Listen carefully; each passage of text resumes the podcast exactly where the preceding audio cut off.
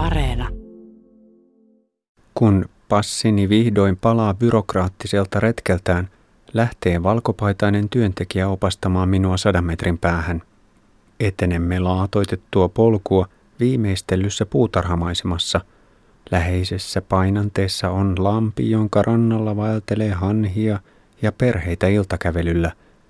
Ohitamme muumitaloa muistuttavan pienen punaisen tiililinnan, jonka tornin katolla naukuu äänekäs riikinkukko. Yökortteerini on yhden huoneen rakennus muumilinnan takana. Talutan pyörän sisään. Ovia on kaksi, sillä tavallisen oven parina on hyttysverkollinen tuuletusovi. Tilavassa huoneessa on ylellinen parisänky, valtavaa ikkunaa peittävät tummanpunaiset verhot sekä seinän vierustalla omituinen, melkein metrin korkuinen metallilaatikko.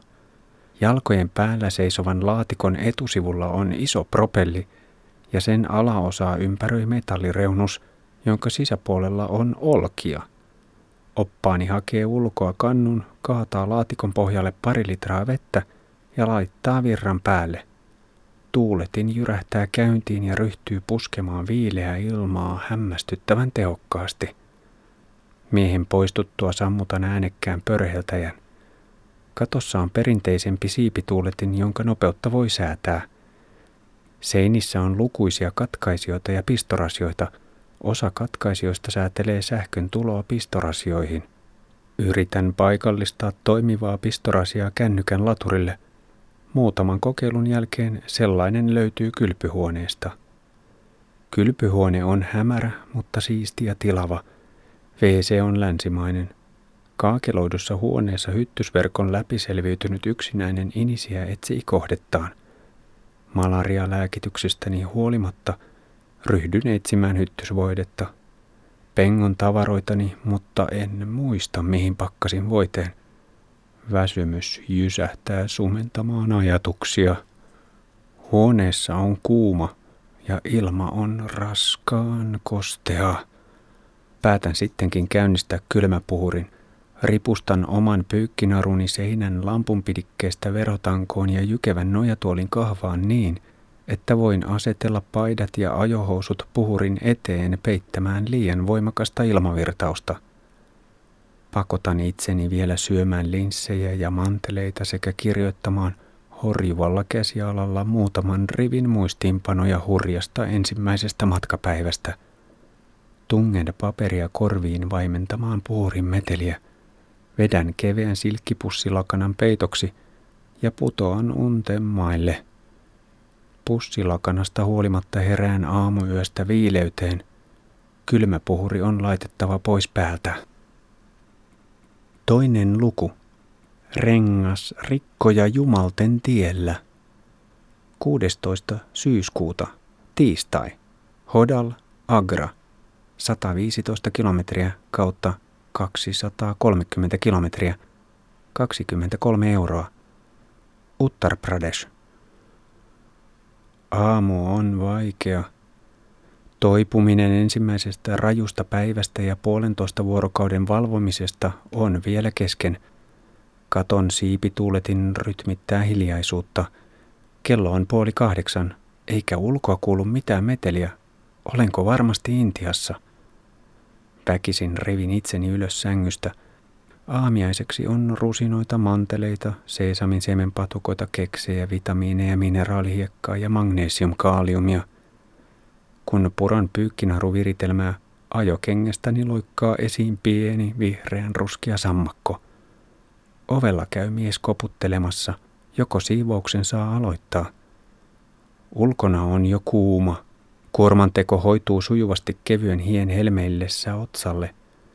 Polkaisen rauhallisen puutarhan poikki maantien reunaan ja sulaudun vilkkaaseen liikennevirtaan. Sirkusvaunuja muistuttavat tatakuorma-autot jyristelevät hillittyä nopeutta autojen, traktorien, vespataksien ja pyörien seassa. Tie on hyvä ja liikenteen jakajan kummallakin puolella on yhä kaksi kaistaa ja leveä piennar – Saan kiihdytettyä vaivatta normaaliin matkavauhtiin. 14-16 kilometriä tunnissa on tarpeeksi joutuisa nopeus, jota pystyn pitämään yllä koko päivän kuorman kanssakin. Ehdin nauttia keveästä ajamisen tuulenvireestä peräti kaksi kilometriä ennen kuin ärräpäät pääsevät ilmoille. Siis mitä? Taas rengas rikko. Hölmistyneenä puran kuorman ja pystytän verstaan pientareelle. Sisäkumin sauman tietämiltä löytyy jälleen lyhyt pitkänomainen reikä. Kaivan suosiolla esiin uuden sisärenkaan. Paikalle kerääntyy muutaman kymmenen metrin päästä viisi tiehallinnon työntekijää kykkimään. Miehillä on heijastin liivit. Heidän tehtävänsä on niittää liikenteen jakajakorokkien heinikkoa. He ryhtyvät tutkimaan pyörääni. Näytän sisäkumin reikää. Atsaa, miehet kommentoivat päätä keikuttaen. Työn edetessä ilmaantuu pyhinvaeltajien seurue – olen ohittanut taukoa pitäneen ryhmän puolisen kilometriä aiemmin, mutta vasta nyt oivallan likaisen harmaissa vaatteissa vaeltavien miesten projektin. Uskovaiset etenevät pientareilla ryömien ja maantien pölyä niellen. He heittäytyvät pitkin pituuttaan kyljelleen maahan, suoristavat kätensä ja laittavat punaisen tiilenpalan merkiksi. Sitten he nousevat ylös ja heittäytyvät tiilenpalan kohdalta uudestaan maahan – he etenevät rivakasti reilut kaksi metriä kerrallaan. Neljä miestä ryömii jonossa. Heidän perässään tulee huoltotraktori, jota koristavat punaiset viirit ja iskulausein maalattu julistekangas. Lavalla on lisää miehiä, ilmeisesti odottamassa omaa ryömimisvuoroaan. Verstaani on kuitenkin niin omituinen näky, että pyhiinvaltajat pysähtyvät tarkastelemaan pyörän vaihteita – Kerron, että olen omalla vaelluksellani Varanasiin. Ymmärrän miesten puheista, että he ovat matkalla Maturan kaupungin lähelle Vrindavaniin, Krishna Jumalan synnyinseudulle Jamunajoen varteen. Resuiset miehet aikovat ryömiä yhteensä sata kilometriä. Ryhdyn hämmentyneenä laskeskelemaan, että kilometrin taivallukseen tarvitaan noin 450 heittäytymistä, sadalla kilometrillä peräti 45 000. Jos ryhmä ryömii vuoroissa, niin yhden miehen saldo voisi olla esimerkiksi 15 000-23 000 heittäytymistä, parisataa liikesarjaa tunnissa, 2000 päivässä. Urakka voi onnistua reilussa viikossa, mutta kestävätkö miesten nivelet, kyljet ja keuhkot? Oma vaellukseni alkaa tuntua ylellisen helpolta. Kasaan kuorman ja hurautan sadan metrin päähän rientäneiden pyhinvaltajien ohi kelloa kilistellen.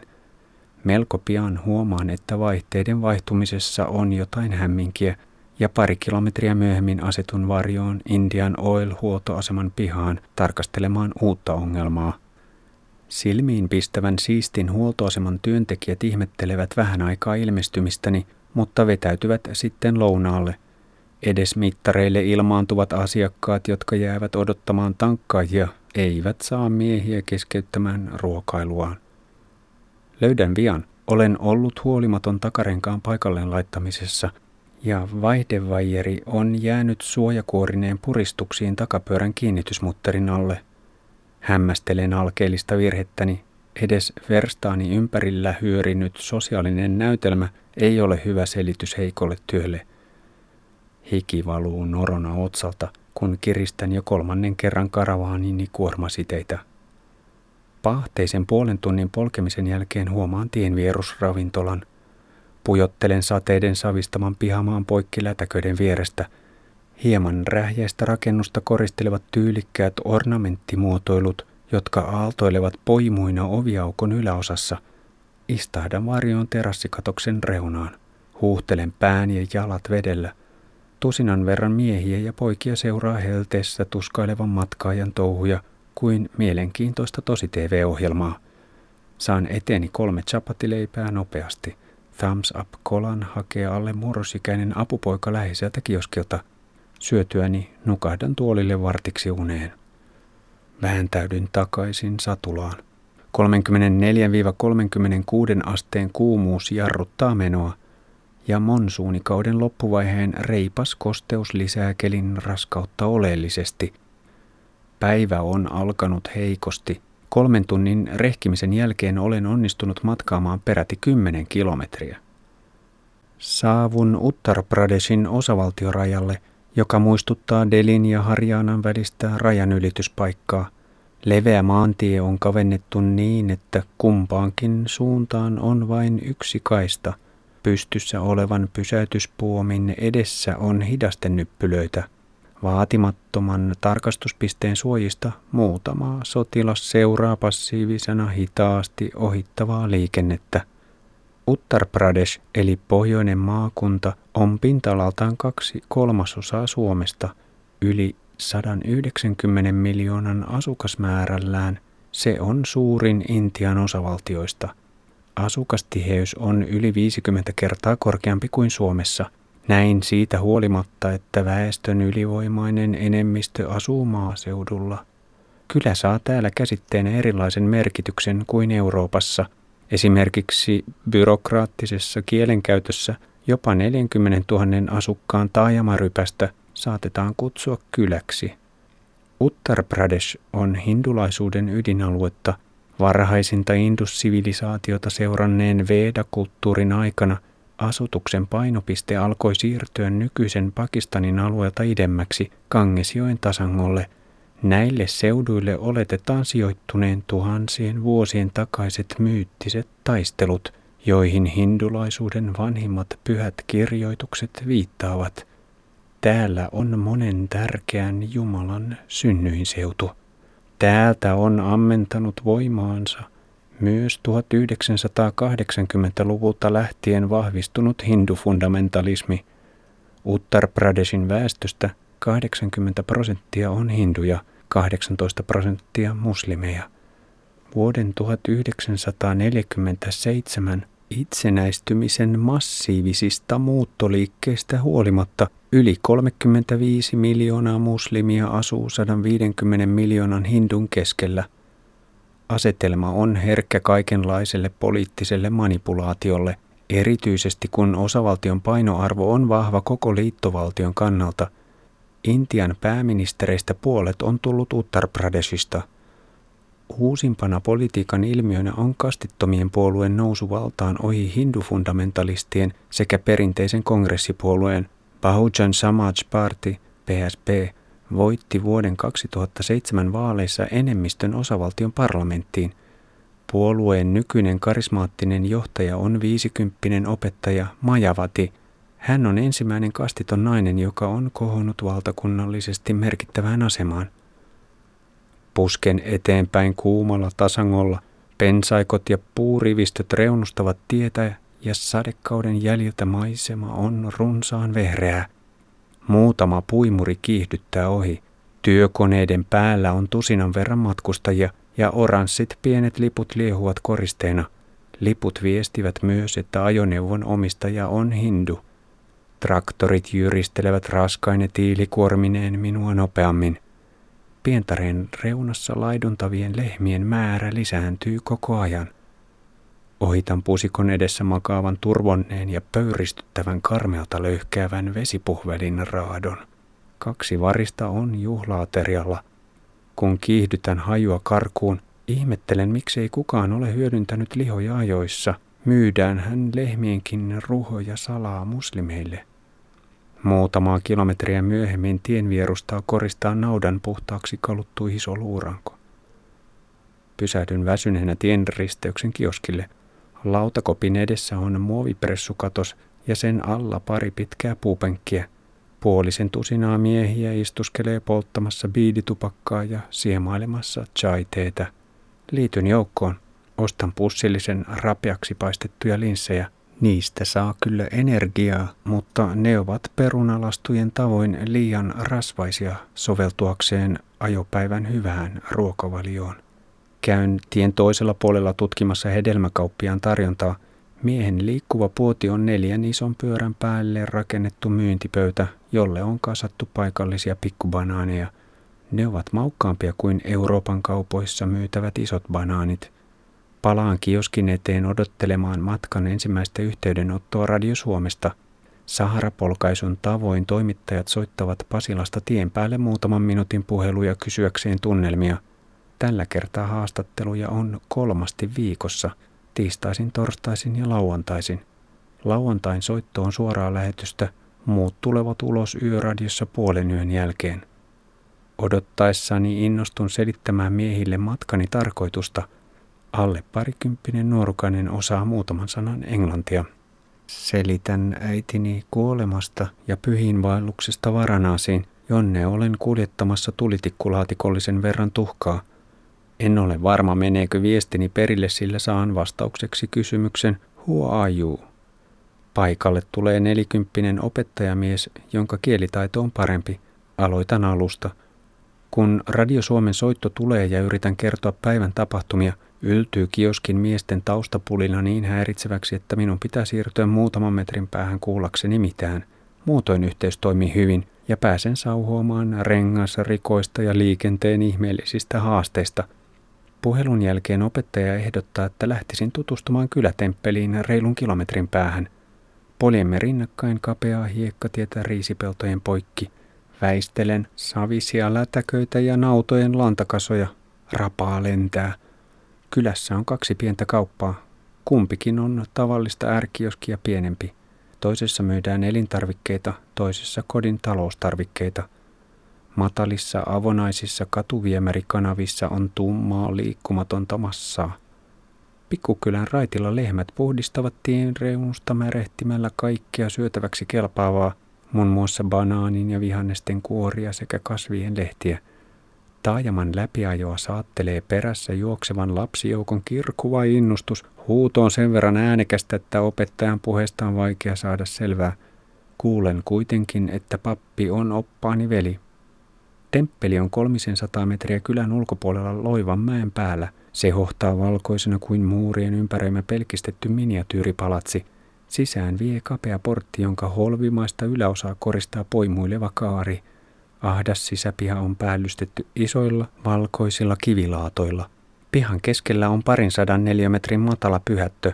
Sitä ympäröivä temppelin muuri on kaksikerroksinen rakennus, jonka alakerrassa on avonainen pylväskäytävä. Varjoissa käytävä on metrin pihatasoa korkeammalla. Talutan pyörän sisäpihan perälle ja laitan sen nojaamaan pylväskäytävän kivijalkaa vasten. Ympärillä parveileva lapsijoukko on kasvanut yli 30-päiseksi. 4-14-vuotiaiden poikien seassa on jokunen tyttökin. Temppelin portin päällä toisen kerroksen ikkuna-aukossa istuskelee apina, joka tarkkailee hulinaa. Lapsien mekastusta säästää pauhaava aggregaatti, joka pyörittää laastimyllyä. Riisun kengät, sidon kypärän löysien kuormasiteiden alle ja kaivan esiin tuhkarasian. Kolmekymppinen pappi tulee paikalle. Hän on pukeutunut lanteen ympäri kietaistuun valkoiseen kankaaseen dotiin. Vasemmalla olkapäällä on valkoinen paksu lanka, joka kulkee paljaan ylävartalon poikki. Ennen pyhättöön menoa pappi sammuttaa äänekkään aggregaatin ja sisäpihan kakofoninen äänimaailma rauhoittuu. Lapset jäävät opettajan kanssa tutkimaan pyörääni, räpläämään vaihdevipuja ja soittelemaan kilikelloa. Menemme sinisen teräsaidan reunustamaan kappeliin. Sisällä on hämärää ja vilvoittavaa. Vaatimaton alttari on eristetty aidalla, jota koristaa neljä hakaristia. Svastika on tuhansia vuosia vanha pyhyyden ja hyvän onnen symboli. Se edustaa muun muassa taivaalla kehräävän auringon säteitä, energiaa, joka ylläpitää elämän kiertokulkua. Symbolin eurooppalaisilla natsitulkinnoilla ei ole täällä mitään painoarvoa. Aidan yläpuolella riippuu katosta kymmeniä tukevia pronssikelloja, joissa on iso kieli. Kilkautan varovasti yhtä ja siitä lähtee terävän kirkas ääni. Kun uskovien joukko kilistää täällä kelloja herättääkseen jumalten huomion ja lisätäkseen oman pyhyyden kokemuksensa tunnetilaa, kappeli raikaa varmasti turvallisia desibelimääriä tanakammin. Alttarisyvennyksen kivisen katoksen alla istuu pieniä nukenkokoisia jumalhahmoja – jotka on vaatetettuja, joilla on punaisia ja oransseja kukkariipuksia. Marmoriset jumalat hukkuvat kukkien ja koristeiden sekaan. Keskellä edessä on Lakshmi, valon, tiedon ja varallisuuden jumalatar. Hänen kummallakin puolellaan on marmorileijona, jolla on vihreä koristereunainen kangasviitta. Lakshmin yläpuolella on taustaroolissa Krishna. Alttaria ympäröivät valkoiset kaakeliseinät, joissa on kukkien ja riikin kukkojen kuvia sekä pyhiä tavuja – Om tavu kiteyttää elämän tarkoituksen. Ihmisen tulee tavoitella pyhää tietoisuutta, yhteyttä jumalaiseen energiaan. Hakaristi aidassa on ovi, ja pappi johdattaa minut aivan alttarin eteen. Hän tarjoaa kynttilälautasta, jotta voin käyttää käsiäni puhdistavan liekin yläpuolella. Toiselta lautaselta hän ottaa notkeaa värimassaa ja sivelee siitä peukalolla oransseja vaakaviivoja otsaani. Samalla hän lausuu mantrarukouksia taukoamattomana ketjuna. Otan esiin äitini tuhkarasian, jotta pappi voisi antaa siunauksensa pyhiinvaellukselleni. Hän ottaa alttarilta uudestaan kynttilän ja pyörittävin liikkeen kuljettaa sitä rasian yläpuolella – sitten hän ripottelee punaisia kukan terälehtiä tuhkalaatikon päälle ja jatkaa mantrojen toistoa. Toimitus on lyhyt ja ytimekäs. Kun tulemme ulos kappelista, opas odottaa ovella. Hän alkaa muitta mutkitta neuvotella lahjoituksesta temppelille ja suosittelee sadan rupian summaa, noin puolitoista euroa. Maksettuani hän huomauttaa, että papillekin on hyvä lahjoittaa – Kaivan mukisematta toisen setelin esiin. En halua pilata hetkeä lähtemällä tinkimisen rasittavalle polulle. Palaan pyörälle, jonka ympärillä lapset yhä hypistelevät kuormaani ja kokeilevat vaihdevipuja. Saan raivattua tilaa itselleni. Laitan kengät jalkaan ja kypärän päähän yleisön seuratessa silmä tarkkana tapahtumaa. Asetan vielä vaihteet oikeisiin asentoihin – ennen kuin ryhdyn taluttamaan pyörää ulos temppelin pihalta. Poljemme takaisin kylään lapsilla oman roikkuessa sinnikkäästi remuten perässä. He eivät piittaa opettajan hätistelyyrityksistä. Pysähdymme pienen maatilan eteen.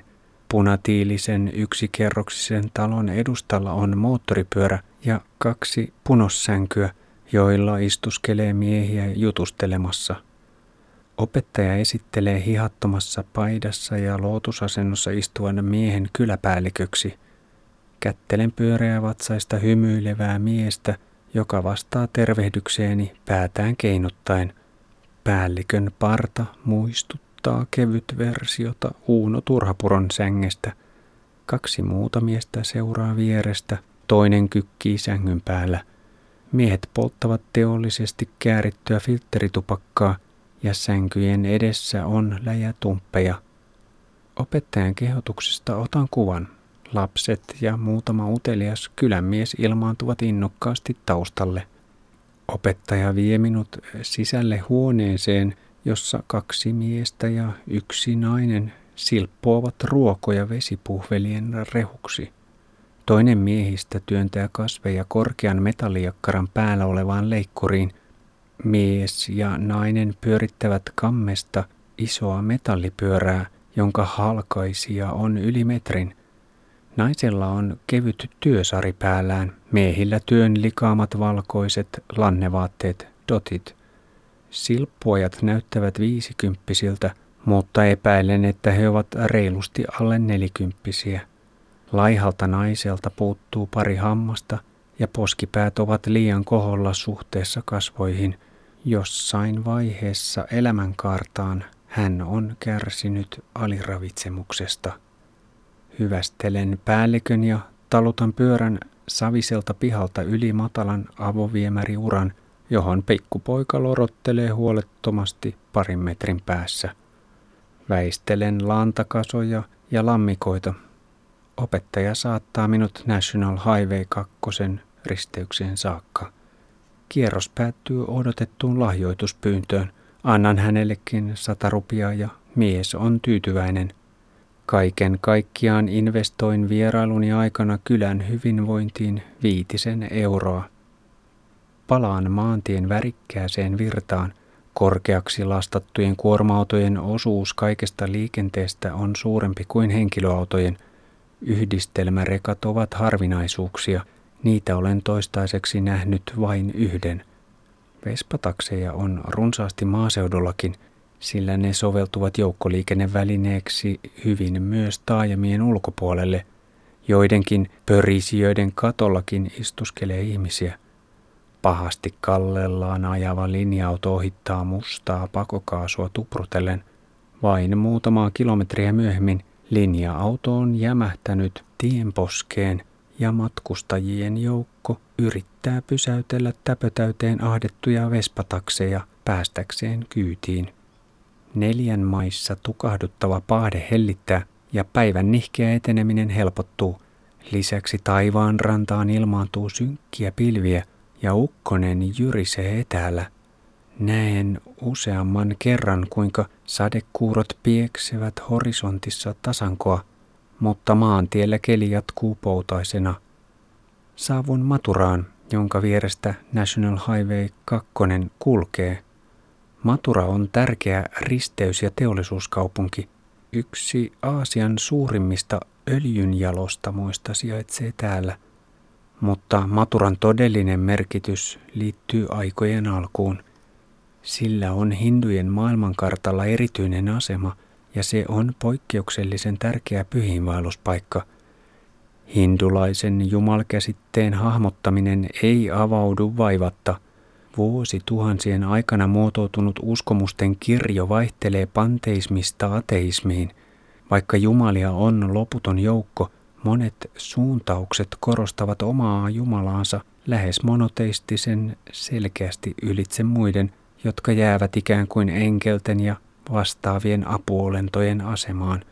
Toisaalta Jumala voi olla lähes kaikkialla.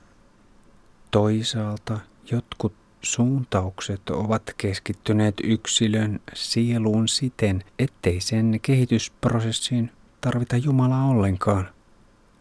Jumalien kymmenmiljoonainen joukko on paisunut muun muassa sen vuoksi, että Jumalilla on runsaasti myöhempiä ilmenemismuotoja, inkarnaatioita sekä myös valtava määrä alueellisia versioita – Samaan tapaan kuin katolilaisuudessa on tuhansia erilaisia neitsyt Marian ilmentymiä, hindujen jumaljoukosta suuri osa muistuttaa muutenkin katolisia pyhimyksiä. Ne ovat välittäjiä ihmisen ja korkeimman voiman välillä.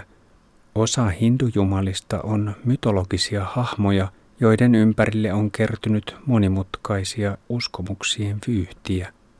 Osa on arjalaisia varhaisempien kansojen ja heimojen jumaluuksien muuntuneita muotoja. Jumalat edustavat monenlaisia ominaisuuksia ja elämän kulkuun vaikuttavia periaatteita. Tavalliselle hindulle esimerkiksi tiedon tai hyvinvoinnin Jumalan palvonta avautuu tarkkojen rituaalien ja henkimaailman todellisuuden kautta – Samojen periaatteiden kunnioittaminen voi tapahtua länsimaisessa tieteellis-rationalistisessa maailmankuvassa esimerkiksi tiedostamalla koulutuksen merkitys omassa elämässä ja globaalin hyvinvoinnin kehityksessä. Jumalat ja näkymätön todellisuus ovat läsnä Intiassa kaikkialla. Alttarit, jumalkuvat ja patsaat kuuluvat arkeen ja ne luovat olemassaololle rikastuttavan ulottuvuuden – sekä tasapainottavan jatkuvuuden tunteen, on huomattavasti rauhoittavampaa aistia katukuvassa uskonnollinen kuvakieli kuin esimerkiksi Euroopassa säälittä päälle käyvä massiivinen mainostodellisuuden kuvasto.